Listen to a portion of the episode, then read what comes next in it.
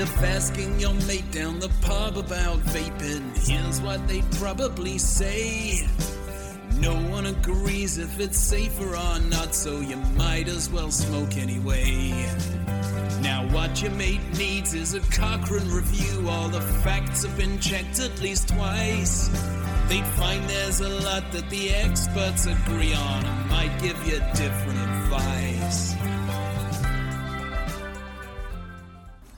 Hi, I'm Nicola Lindson. And I'm Jamie Hartmann Boyce. We're both researchers based at the University of Oxford, where we work with the Cochrane Tobacco Addiction Group. Welcome to this edition of Let's Talk e cigarettes.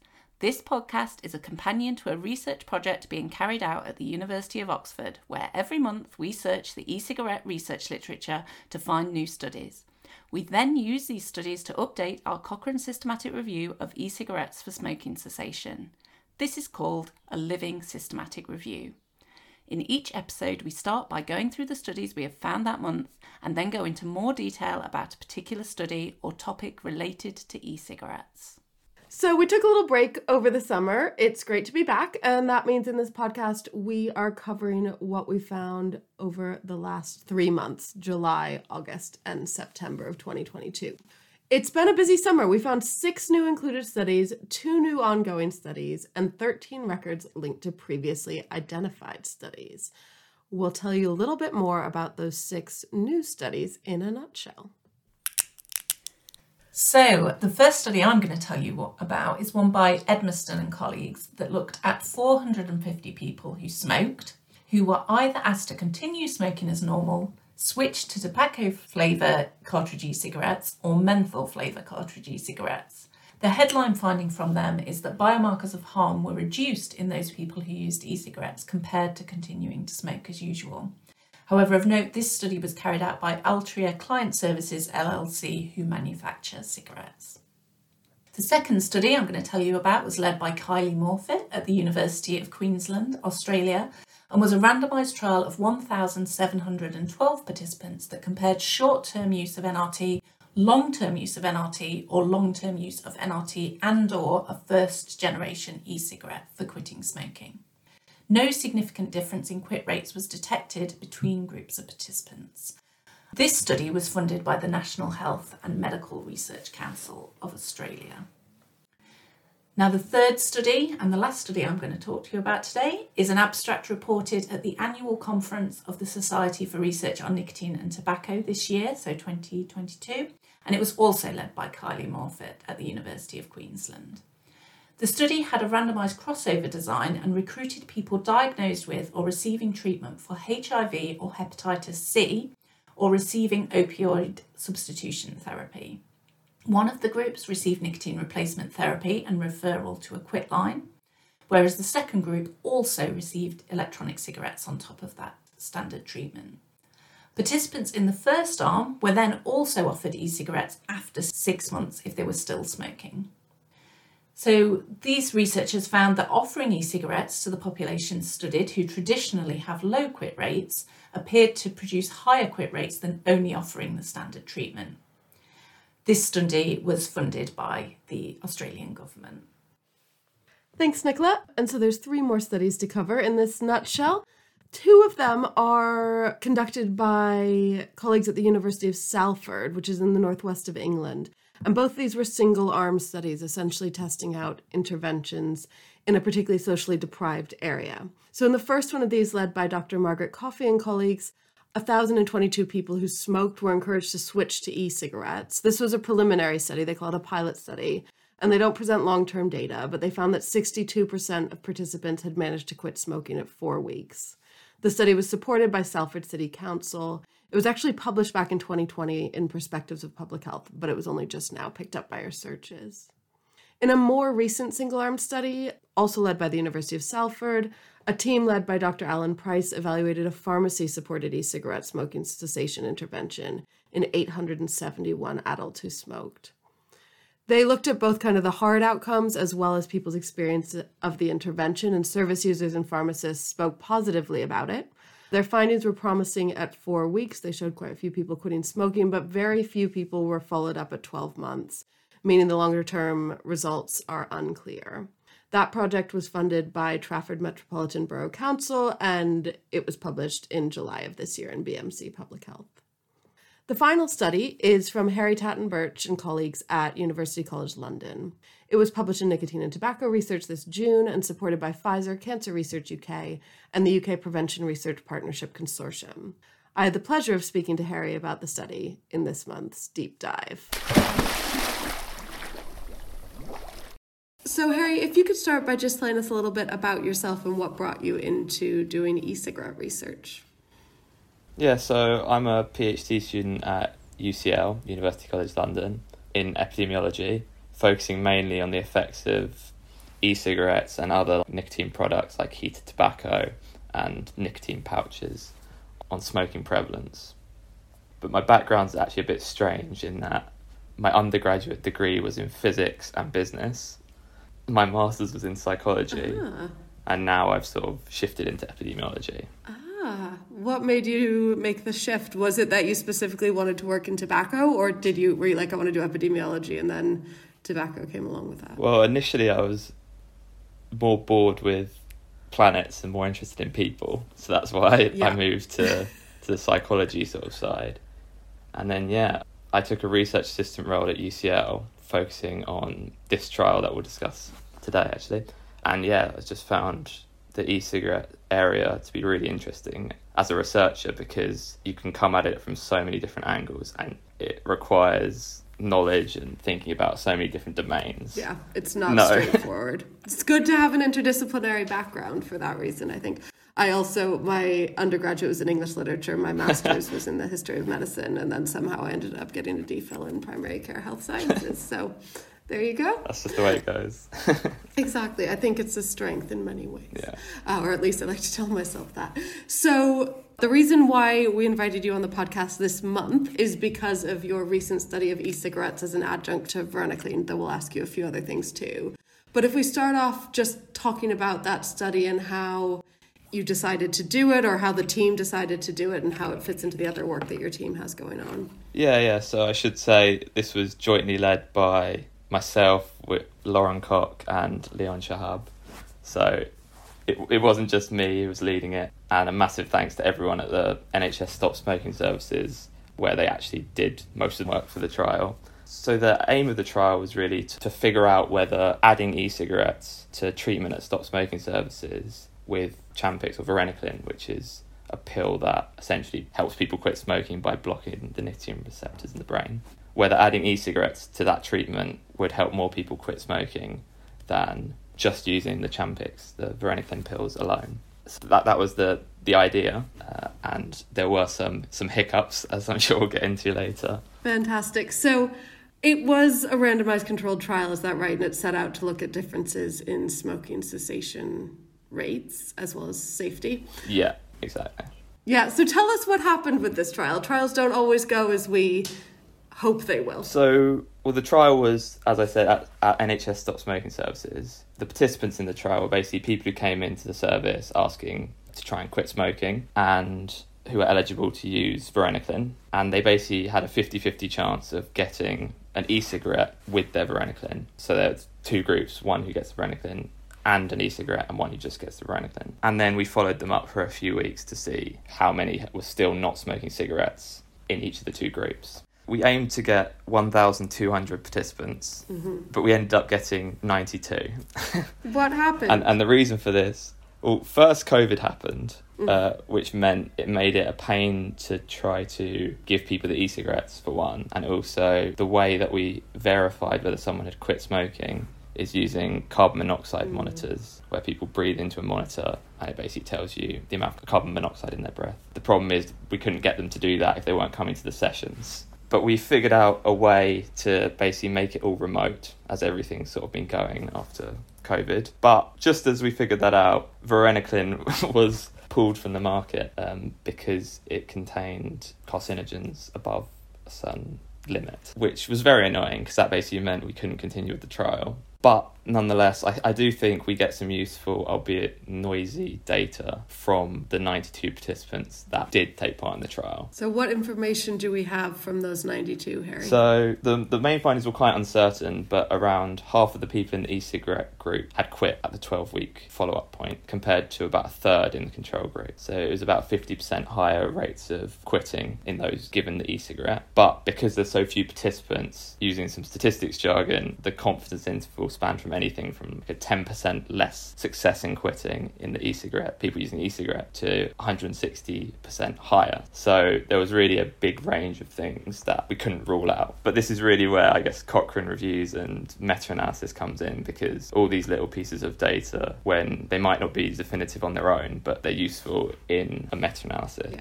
And as long as more people do studies of varenicline and e-cigarettes as an adjunct to it, which is contingent on varenicline becoming easily available again. Yes. Yeah.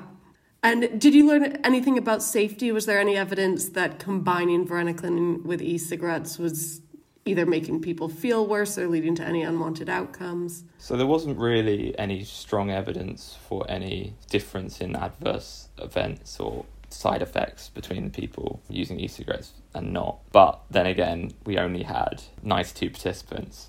So if there were any moderate or small sized effects, we're not going to pick them up. We're only going to be able to see massive differences between the groups. What might we have expected to see based on I don't know, maybe I'm wrong here, but I would think maybe the most similar studies to this prior to the advent of e-cigarettes would be ones that might test NRT as an adjunct to varenicline. Did those show any promise, or do we think there's something about e-cigarettes that might be different? Some of the studies found similar differences as we found in our study, but also others didn't seem to show as large an effect. I feel like with NRT, this is off the top of my head, but I think there might have been more success with faster acting NRT products. So stuff that's similar to an e-cigarette, the nicotine is uh, absorbed and into the body very yeah. quickly, unlike a patch where yeah. it takes a long time before the person actually gets the effect of the nicotine. Can you just explain to lay listeners, right? If we think about varenicline's role as essentially trying to block the rewards that we get from nicotine, is it then weird to give people a nicotine containing product and expect that that would help? Yeah, well, absolutely. That's the first thing that everyone says because, yeah, it does seem counterintuitive. Yeah. But there's a couple of reasons why it might still be useful to give people an e cigarette, even though, yeah, the varenicline is blocking the rewards somewhat. First is that it doesn't fully block all the nicotine receptors, so there is still some effect and reward that people feel when they're using nicotine while using varenicline, but just much less than they weren't using it. Another thing is that there's the behavioral and habit side of using or smoking that e-cigarettes replicate, but you don't get when you're just taking a pill twice a day. So it helps to replace that. And then finally, when someone has used Champix for a while, they, they don't continue using it forever. They'll only use it for a certain amount of time. And at least speaking with some of the participants in the trial, they find it useful to have the e-cigarette as a backup when they would be in situations when they would be at risk of smoking. So they might be out at the pub and they know that if someone offers them a cigarette, they might not be able to refuse unless they have an e-cigarette at hand or something. And did you get any other insights, I suppose, from participants taking part in this trial, or was there anything that they said or otherwise in terms of the study results that your team found surprising? I guess not not necessarily surprising, but some people felt that the vape was harsh in, when they inhaled it, which I would now expect based on the sort of the vape that we gave them. We didn't use nicotine salts e-liquid, which is vapers will probably know it's easier to inhale high nicotine concentrations with that sort of e-liquid than with a, a normal one. So that was something that we found. Thanks. And I suppose kind of maybe a difficult question to answer as we don't really know what the state is with varenicline or drugs in the same class in the UK. But does your team have any research planned on the back of this? If varenicline came back on the market, would another big trial be on its way? Or are you kind of switching tact a bit? It would be interesting to look at this more, to get some more data to make sure it's less noisy. And, and even if varenicline doesn't come back on the scene, there's other drugs that do essentially the same thing in the brain, like cytisine. And if e-cigarettes could be combined with these, then that's another treatment option. And yeah, I think I think it is important because there's potential for this to be one of the best, if not the best, treatment for smoking cessation because we, we know that e cigarettes are more effective than some other treatments and that varenicline is probably more effective than most other of the medical treatments. So, yeah, combining them together could be quite valuable. Yeah, holds a lot of promise, I think. So, kind of switching topics now, though we are an e cigarette podcast, because obviously I know about your Cochrane review and other work on heated tobacco products. I just wanted to pick your brain a little bit on those because I think our listeners might be interested in that topic as well. So I was wondering, first of all, if you could just tell us a little bit, for those of us unfamiliar with them, about what we mean when we talk about heated tobacco products and how they are similar or dissimilar to regular cigarettes and e cigarettes. So, as I'm sure most listeners know, an e cigarette works by heating up a liquid that contains nicotine, usually. But it doesn't actually heat up any tobacco leaf or ground up tobacco. It's just that nicotine extract from the tobacco. Whereas a heated tobacco product works by directly sort of heating a, a, lump of tobacco, but the aim is to heat it up to just enough high enough temperature to release the nicotine vapor, but not so hot that it causes the tobacco to burn. And I guess the most popular heated tobacco product is called IQOS, IQOS, which people might have seen around. And it sort of resembles a vape with a cigarette sticking out the end of it. And that's because it works by heating these small, special cigarette sticks that one sticks into the end of the device. And they're, they're not especially popular in Europe or America, but they have become quite popular in some parts of Eastern Europe and also in Japan. And so far from your research on heated tobacco products, what would you say kind of the main messages are? Do we know much? What do we know? What don't we know? So, well, there's three different things that we looked at in the review of heated tobacco. The first is whether they help people to stop smoking conventional cigarettes.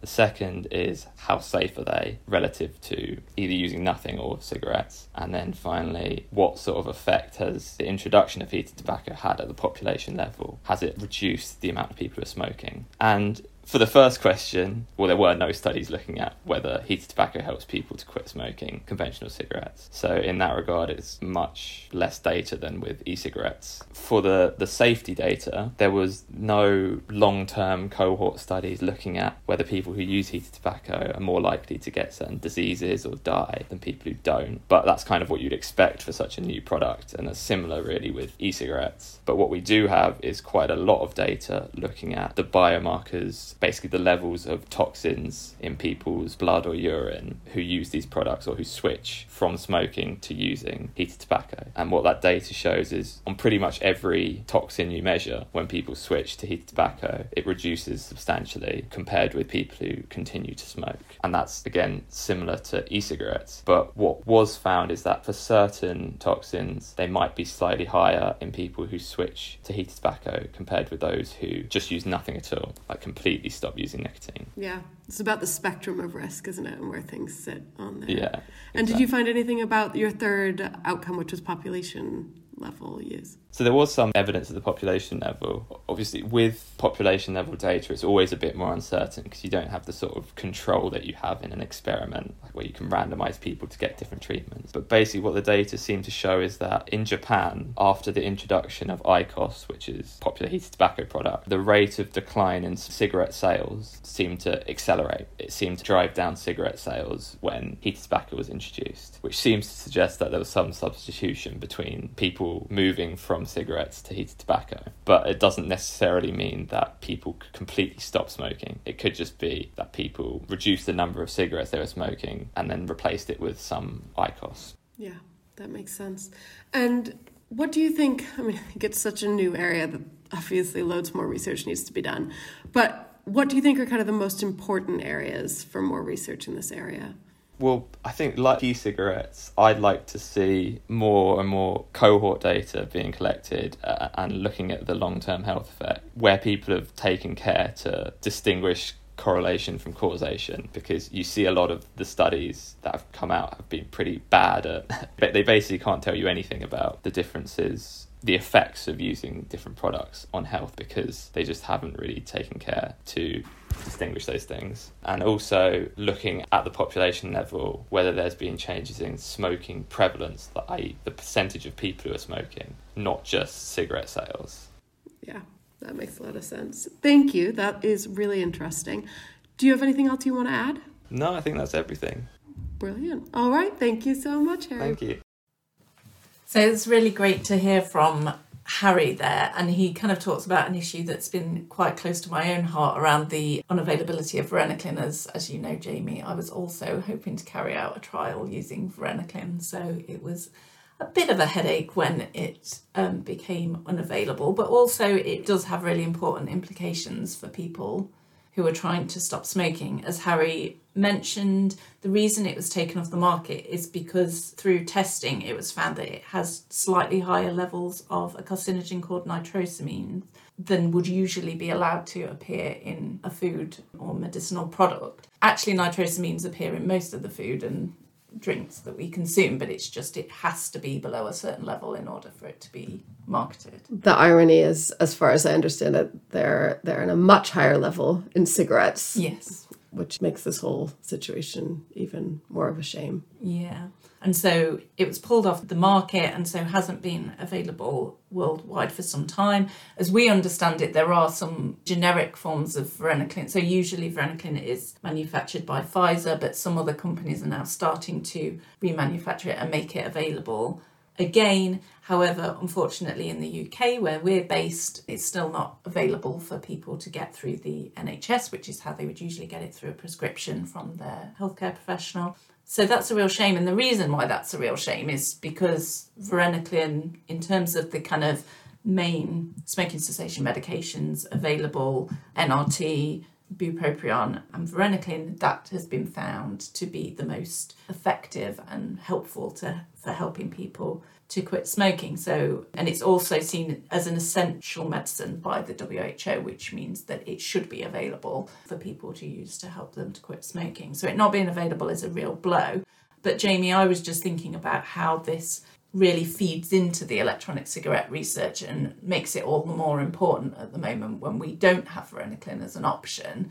Obviously, e cigarettes then are a really important option for people to have to help them to quit smoking. Absolutely, Nicola. I think we need as many options available to people as we can to help people quit smoking. And the loss of varenicline, if only temporary, has been a real blow.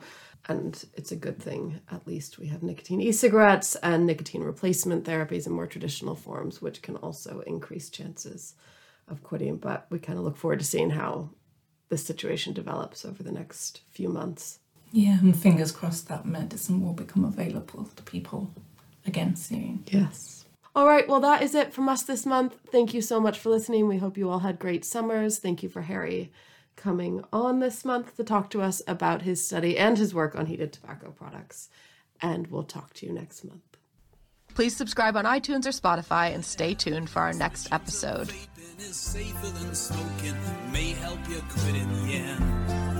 But remember to mention the findings we have can't tell us what'll happen long term. Even though we know vaping is safer than smoking, we may still find cause for concern. If you're thinking of switching to vaping, do it! That's what the experts agree. Smoking's so bad for you, they all concur.